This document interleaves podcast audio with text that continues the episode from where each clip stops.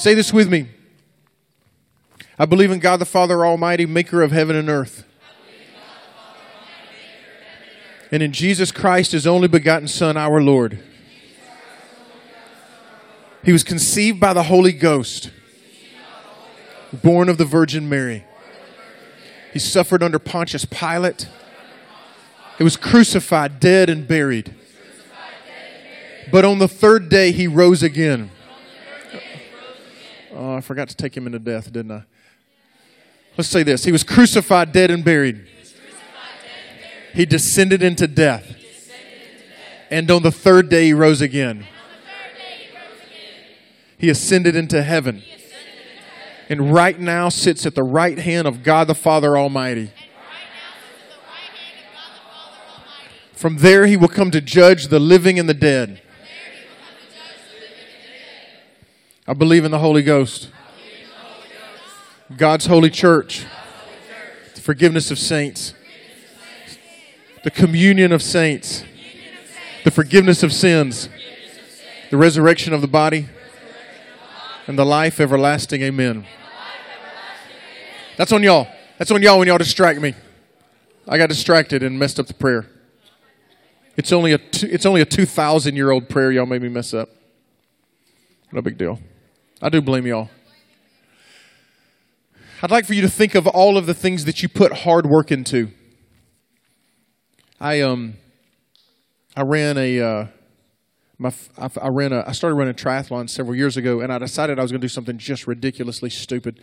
Uh, last year, I was going to run an Ironman. Just so that we're all clear, that's a lot.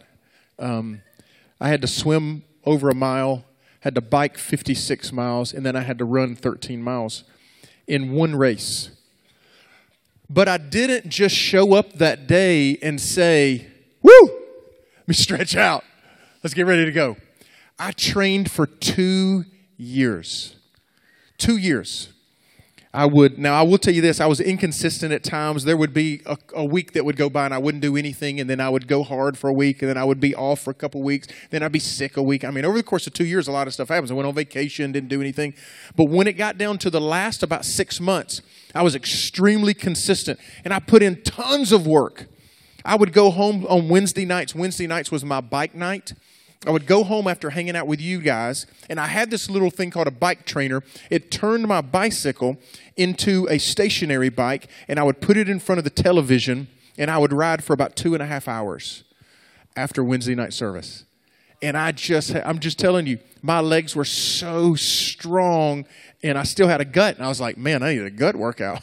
but but I worked hard. I worked really hard. And when it came time for the day for me to do it, I showed up and I had put two years of preparation in.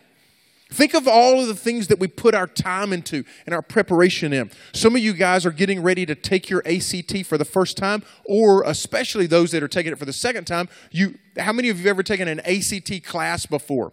Yeah, a handful of you, like pr- probably a fourth of you, taking an ACT class. You put in hours and hours of work just so that you can make a good grade on one test. And that one test, the reason we put so much work into it is because it it primarily it is one of the primary variables that will determine where we go to college. So it's going to be tough. You ought to be used to it by now, Natalie. Come on. I just spit literally in her face. And I don't care. So there are some of you that are taking ACT class, prep classes. You put all of this time prep for one test. Those of you that play sports, that you want to excel in sports, think of all the camps and all the private lessons that you do and all of the practices that you do. I played, I played um, from, the, from the time I was five years old, I played baseball until I was 22 years old every year from five years old to 22 years old, just so that I could be good, just so that I would, so that I would excel.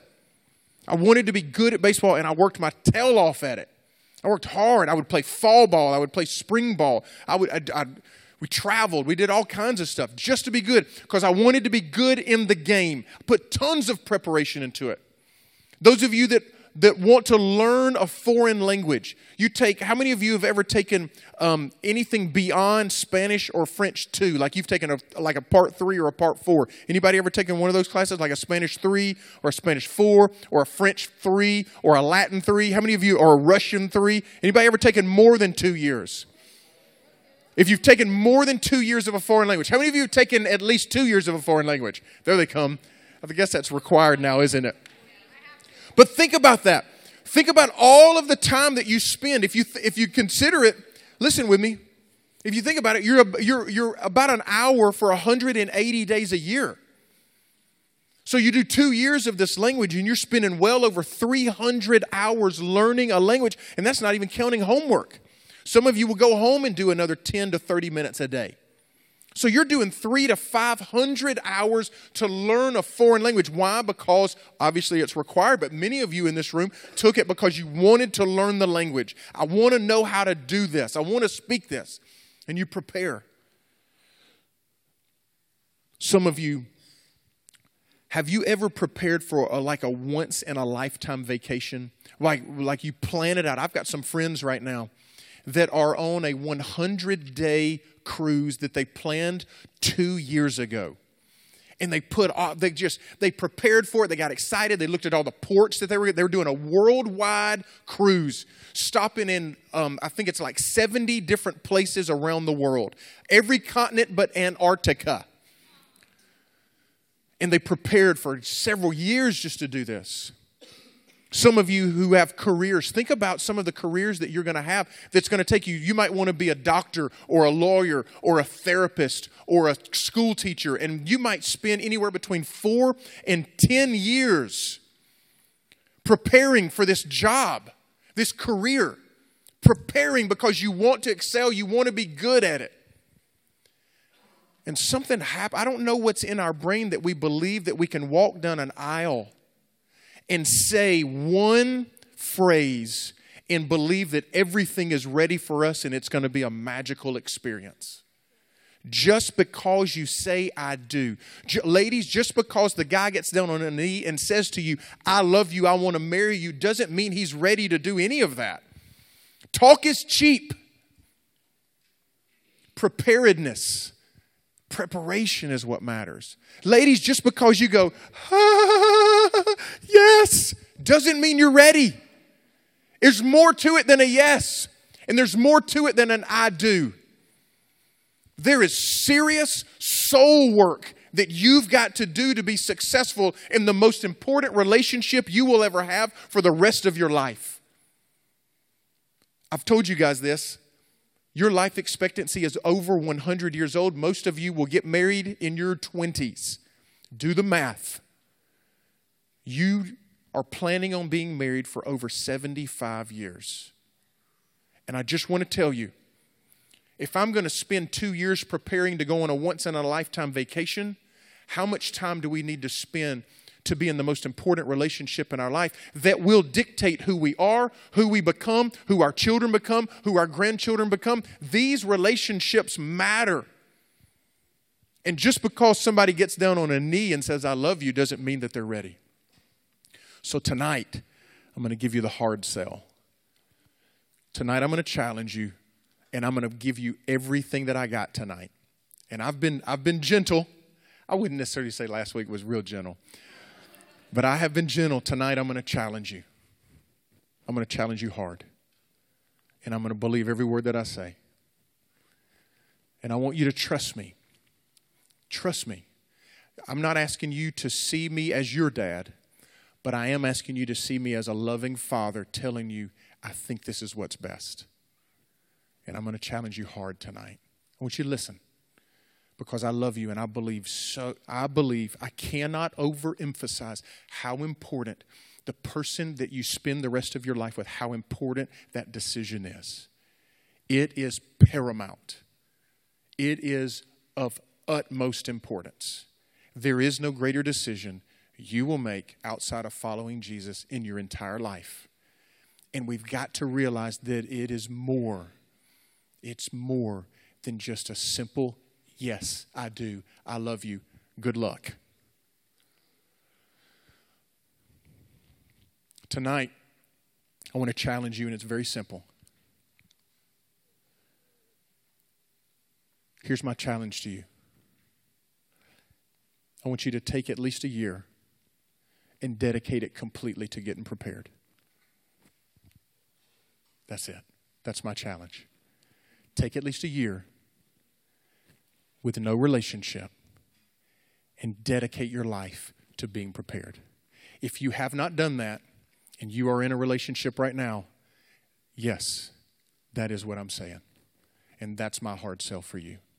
So let's talk about what in the world would I do in that time? Like, why would that matter? Why would that be a big deal? For those of you not in a relationship, you're like, yes, I choose this time, this year, this is my year. I get it. I dedicated one year of my life to God and said, I will not date. I will not do, I will not pursue relationships. This is what I'm going to do. I want to give you four challenges of what to do. And it is my hard sell. It is my pitch to you. I'm telling you, it is, I'm, t- I'm telling you, I really, I understand how big a deal this is, but I made it. I made the decision and I was intentional. Some of you are like, I've never dated. So, so does that count? Is that like retroactive? No. What I'm telling you is an intentional year, and we're going to do four things in this year. Here are our four commitments. This is what we're dedicating our life to. Number one, you got to address the past. You, it's time to address the past. We come from some deep brokenness, guys. There's not a person in this room that is not jacked up. You are broken. You are, you are broken much more than you realize that you are. We come from brokenness. We are broken. You might come from a perfect family. I, I, listen, I grew up and I don't know if I could have come from a better family. I came from the most functional family that I have ever known. There is not a more functional family than the one that I came from, and I still ended up jacked up. I still ended up broken. I still had all kind of crap that I had to deal with. And so, one of the things that I want to challenge you to do is have you ever addressed your past? Have you ever addressed the brokenness in your life? Have you ever addressed those things in your life that you've never? There are some of you in this room that don't even realize that it's there, and I just want to assure you it's there. It's down in here. And there's stuff that Jesus wants to talk to you about and work with you through. There is grace that Jesus wants to extend you, but you have to admit that you need it first. It's impossible to receive grace on something that you don't understand that you have.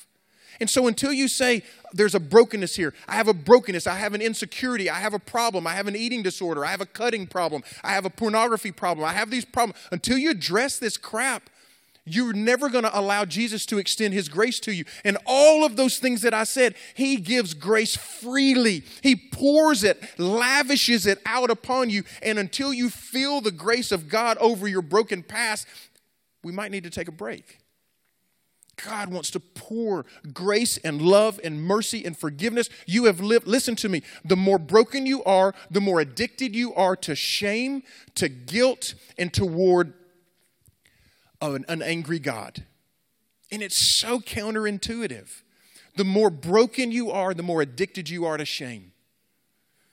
And so, until we admit our brokenness and we allow Jesus to say to us, I absolutely love you with an everlasting love, and there is nothing you can do, there is nothing you have done, there is nothing you're in the middle of doing that changes that. Until you give him the opportunity to say that, you don't give him permission to give you grace. Guys, I, I, I know what's in this room. I know the brokenness is that's in this, that's in this room, and we've got to give Jesus an opportunity to pour out his absolute mercy and love and forgiveness. You've got to give him a chance to do it.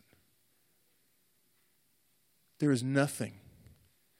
I was, I grew up, um, I grew up in such a way that I, I, I was very, um, I was very rigid. I know some of you know me in the last 10 to 15 years, and it might be a little harder to see because I try to speak love and grace so much, but I was extremely rigid. I remember I was in my youth group one time, and uh, we had this kid that was coming to our youth group, and he had no reason to be there. Like his parents didn't make him come, and, and like many of you, your parents don't make you show up. You just show up, which is unbelievable. Some of you in here, your parents are like, get your tail in the car. Stop telling me you got you're, you're sick or you got diarrhea or whatever. You're going to church. I had to say that because Amber left. So um, one of the things, so I, I, was made to go to church. I remember asking my dad one time if I could go to my girlfriend's church, and he said, "You have a church." And I was like, "I know, but I want to go to my girlfriend's church." He says, "No, you're going to go to church." I was like, "I know, I get it, but I want to go to her church." He goes, "No, no, no, that's not church. You go to this church." So I was in church all of the time, and I grew up um, extremely rigid personally. My parents didn't put this on me, but I grew up rigid and legalistic, and I'll tell you a little bit about what that means. I, I remember I was at, I was with one of my friends in youth group, and this this kind of this legalistic anger arose in me one day, and he was out just doing stupid stuff, just doing dumb stuff, out out just partying and doing dumb stuff. And I remember coming to him one time, and I thought I was coming to him in, in, in, in God. I thought I was coming to him like the voice of the Lord, like a prophet. And I looked at him. His name was Jeremy. He was my friend. His name was Jeremy, and it was easy for me to remember his name. And I said, Jeremy, man, I'm just going to tell you right now.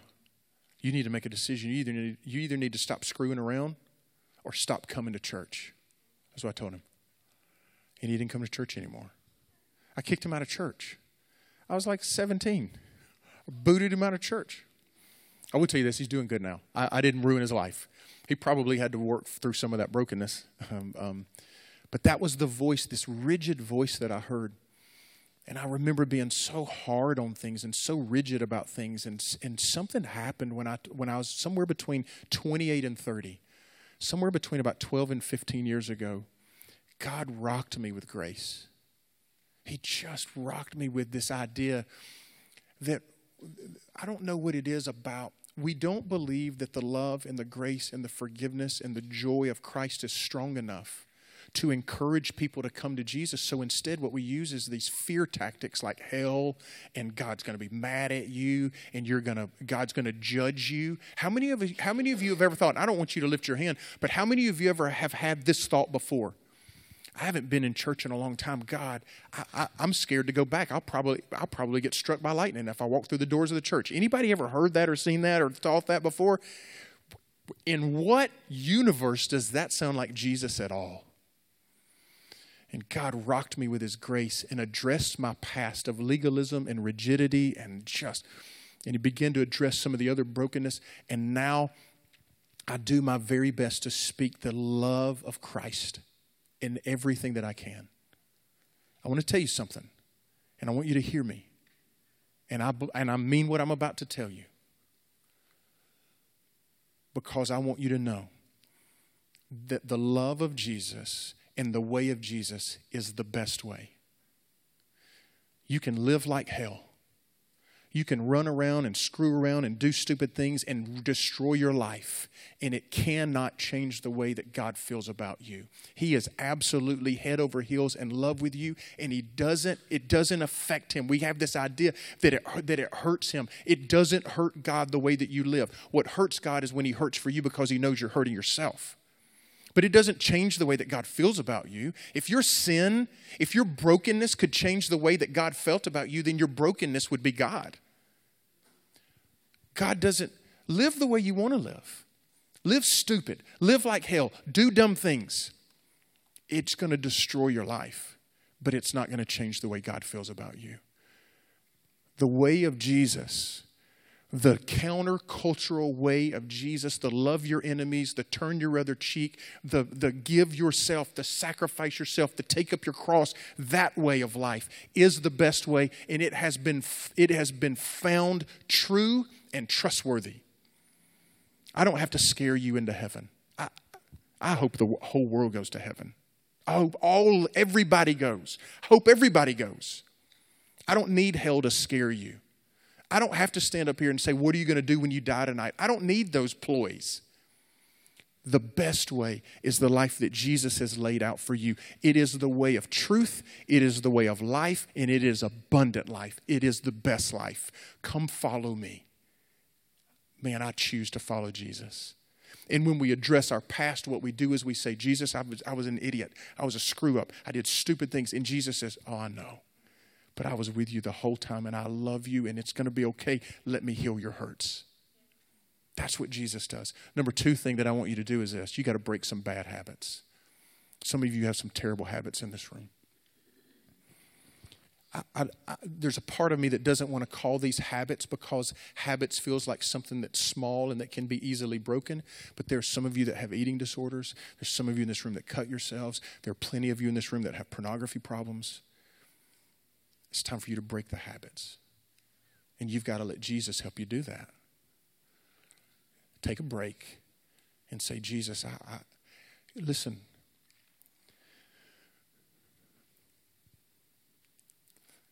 What you do is not what's wrong with you. What's wrong with you is what causes you to do those things. Do you, do you hear that? I want, you to, I want you to hear what I'm saying. What you do is not the problem. When you cut yourself, that's not the issue. When you're addicted to pornography, that's not the issue. We have an eating disorder, that's not the issue. That's the symptom of the deep issue. And these habits that God wants you to break, He wants to get to, the, to those places in your life where He addresses the deep stuff. And you got to give Him space to do it. And I just want to tell you, I've done this a long time. It is extremely hard to address those issues in a relationship, distracting you from, it's keeping you from addressing them at all. Some of you have, have, um, have, have, um, your dating relationship, your romantic relationship, has caused you to to to to to um, to do some things inside of that dating relationship that's unwise and unhealthy for you. So how are you going to address that inside of it? The third thing is this. One of the best things you can do in this time is take a break and set some real standards. What are, gonna, what are your standards going to be? Some of you in this room have never once thought about what are my standards for being in a dating relationship. It's never crossed your mind. You just jump in. I remember my very first dating relationship. It never crossed my mind. It never crossed my mind. What am I willing to do? What am I unwilling to do? What am I willing to do physically, emotionally, spiritually, psychologically? Like, where are my boundaries? Set some standards. What are your standards going to be? And I'm not just talking about physical standards, although I am certainly talking about physical standards. What are you willing to do? Who are you willing to be? I'm also talking about your standards for relationships. If you're in a relationship and the only person you ever hang around or ever want to be around is your significant other, that's unhealthy. It's not good for you. It's bad. I dated a girl when I was a junior in high school, and um, look, I, have just always been a people person, and I love to be around lots of people. And as as we got further and further, we dated for just a little over a year. As we got further and further into our relationship, she would. Um, she she wouldn't go out with friends anymore. Before I knew it, I was the only friend that she had, and that's a lot of pressure to put on a 17 year old kid, right? And so I, I just felt all of this pressure. And she would say, "I say, hey, I'm going to go out with my friend friends this weekend," and she would go, "Okay."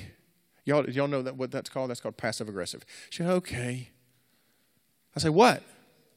Because I was ready to pick a fight in that point. I just, what? You go out with one of your friends. No, I think I'm just going to sit at home. What are you going to do? I don't know. So, so that was healthy. Um, so, what kind of standards are you going to have?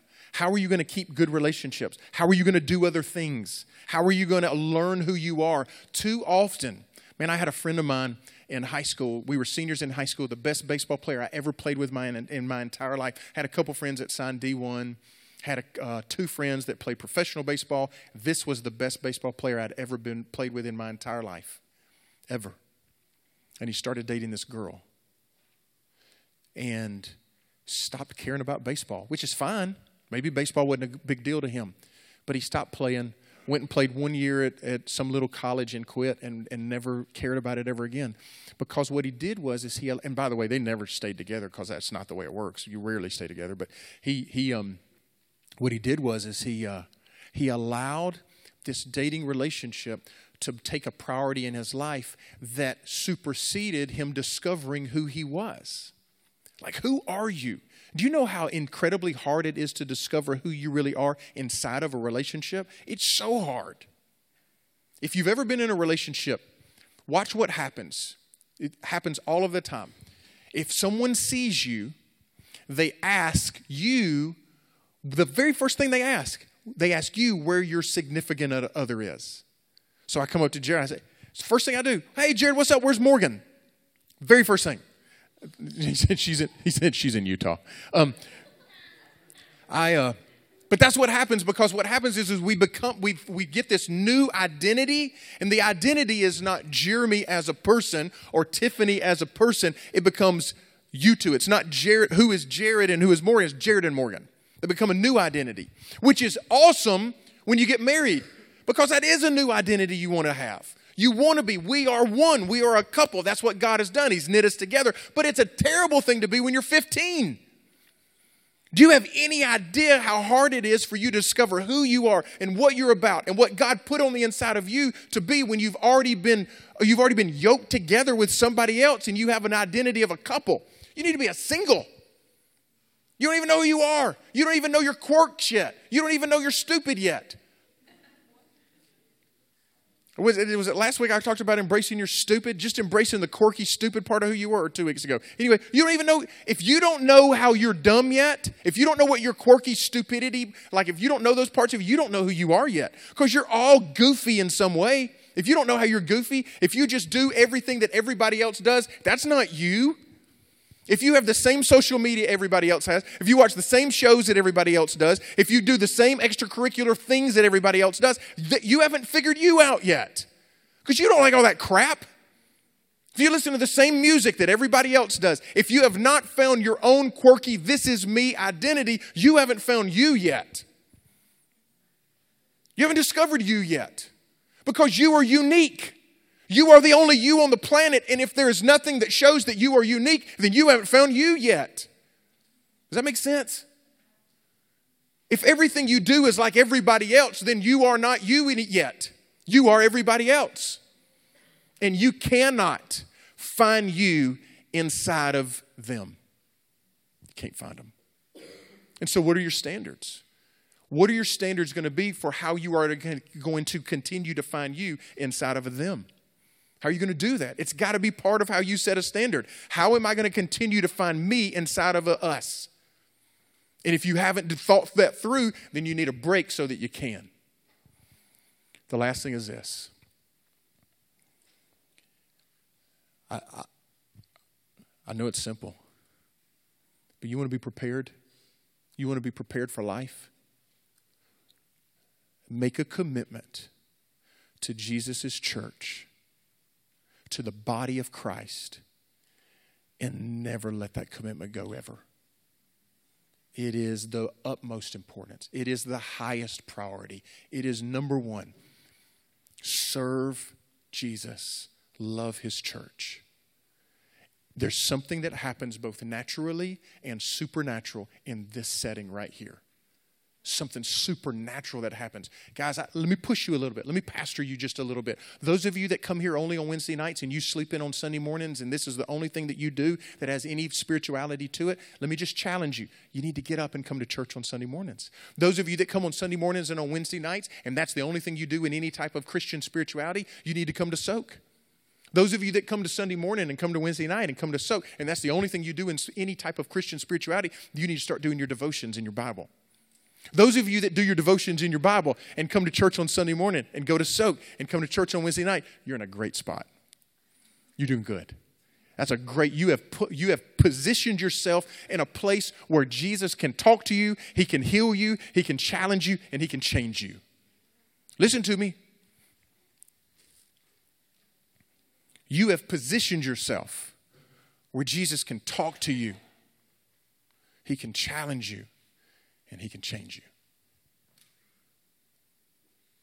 Where is Jesus going to talk to you if He's not going to talk to you through His body? Uh, tell them I'm busy. I'm right in the middle of preaching. hey, tonight I want to do something for you that I like to do. So that's it. So that's my challenge. That's my challenge to you. That is my challenge to you tonight. I'm going to do something tonight that I've that I've done now for 20 years that I love to do. The first time anybody ever gave them back to me, it was in um, it was 10 years ago. I'd been giving out bubbles for about 10 years. And no one had quite gotten old enough to get married and give them back to me yet. So what I did was, is I said, to, I began to say to teenagers, "Hey, y'all, focus." I said to teenagers, I said, "Hey, tonight I want to give you these bubbles, and what what I'm doing when I give them to you is I'm telling you I believe in you. I love you. I believe your relationships matter. Keep this on your mantle. Keep this on your on your bathroom counter. Keep this on your end table next to your bed. Keep this on your bedside table. Keep it where you see it all of the time. So because what this does, these bubbles right here represents that God has a best plan for you in your relationships. He's got a brilliant plan for it. And if you'll follow his way, if you'll trust Him, if you'll give Him this, if you'll meet His challenge for you in your life, He's going to meet you and He's going to consistently help you in your relationships.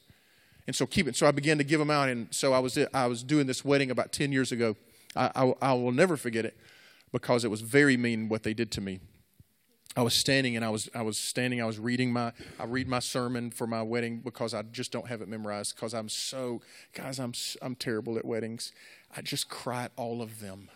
I can't help it. I'm so I'm such a sap. I'm such a romantic in the in the the big sense, like the romanticism type big. So anyway, I'm standing there, and I'm reading my sermon. You know, God, uh, Jesus, and all that kind of stuff. You know that you say in a wedding. And um, I'm with two of my kids. They're Nathan and Betsy. They're getting married, and so I'm standing there, and they say, in the middle, the whole sanctuary is filled. The whole bottom f- floor is filled. And I'm standing right there. And they're standing like this, like you, like, uh, uh, um, help me for a minute, Jared. Come stand right here. And um, come, come here, Natalie. Come stand right here. Um, yeah, this doesn't mean anything. Um, they're standing, it doesn't matter. I don't care. I just want you to see what's going on. Um, so what happens is I'm standing just like this and they look at me, and Nathan has a tear in his eye, and Betsy has a tear in her eye, and he says, We have something for you. And I went, and I knew what he was pulling out. And he pulls out of his pocket, and his hands are shaking. And he hands me, he's, thank y'all, perfect. That's what I wanted y'all to see. He hands me, he hands me two sets of bubbles. Now, what had happened, what you need to know is what had happened six years before that when I was their youth pastor, is I had said to them, make a commitment, do things Jesus' way. And one day you get married, I want you to give those to me on your wedding day, and I want to blow them at your wedding. I just want everybody's going to be throwing like rice and bird seed. And I'm just going to be like, and so people are going to have like sparklers and stuff, and I'm going to be like, and so so no one had ever done it yet. I've been doing it for 10 years. No one had, and, and they stand there and, and, it, and it just punched me in the emotional gut. I'm talking about, and I went, and I just, I, I said, I put my head down. I cried for a second. And I took it and I was like, oh my God, you're killing me. You are absolutely sabotaging this moment. and so then I told the audience what had just happened. I said, I want you to know what happened. They gave me their bubbles.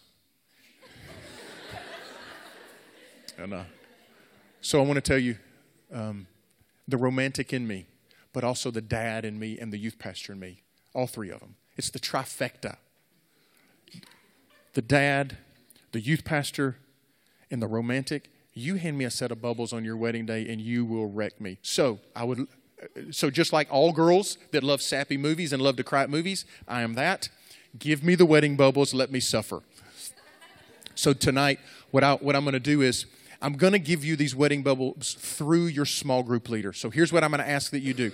Here's what I'm telling you. You're, you're making a commitment this is all you're doing. You're making a commitment to say, I want to, I want to do things God's way. That's it. That's all you're saying. They're going to hand it to you, and their commitment to handing them to you is they are saying to you, I love you. And I believe in the grace of Jesus over your life and over your relationships, and I'm praying for you. And, and maybe they'll make the same commitment. But wherever you are, if I can be there on that day, if I'm not marrying you myself, by that I mean officiating, people are like, oh my God, was he a Mormon? So what I mean is, what I mean is, that's probably not fair, but um, if I'm not officiating it myself, give it to me. I have, a, I have a jar in my office with a bunch of them in there where people have given them to me. I've now collected about 15 or 20, which is amazing. So, um, uh, this is what I want you to know about the wedding bubbles. I believe, I believe um, that the most important decision you're going to make, the most important relationship decision you're ever going to make in your life is going to be who you're going to spend the rest of your life with. And God, if you'll give God the space, the time, if you'll give Him the, the, the permission to talk to you and to heal you and to help you set boundaries and to, and, to, and to change you and to challenge you, if you'll give Him that space, you have set yourself up as the best way you possibly can to succeed. Trust me. Trust me. I know what it's like to succeed in marriage. I know what that means. I know what it means to make a commitment to someone and say, I'm going to love you for better or for worse, for rich or for poor, in sickness and in health, in good times and in poor. I know what that means, and I know the only reason that I followed through with my vows is because I prepared. Prepare. Trust me it is the best sacrifice you'll ever make. Leaders, if you'll come if you'll come up here with me, all I want you to do is in just a second, the leaders are going to be here. I'd like for every one of you in this room, every one of you in this room to just come stand in front of your leader, let them lay their hand on you and pray for you for a second and hand you a set of bubbles, and that's it.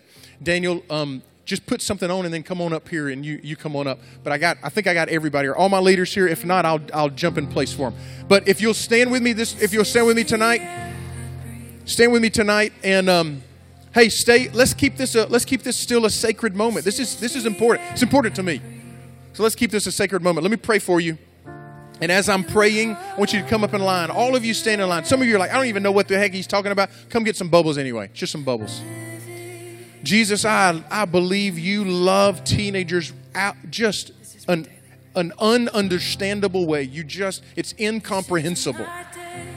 You love them, you love their relationships, and you have, God, you have the wisdom for them. You have the wisdom for them. All they've got to do is ask. Tonight we ask. Amen. Go ahead and come on down.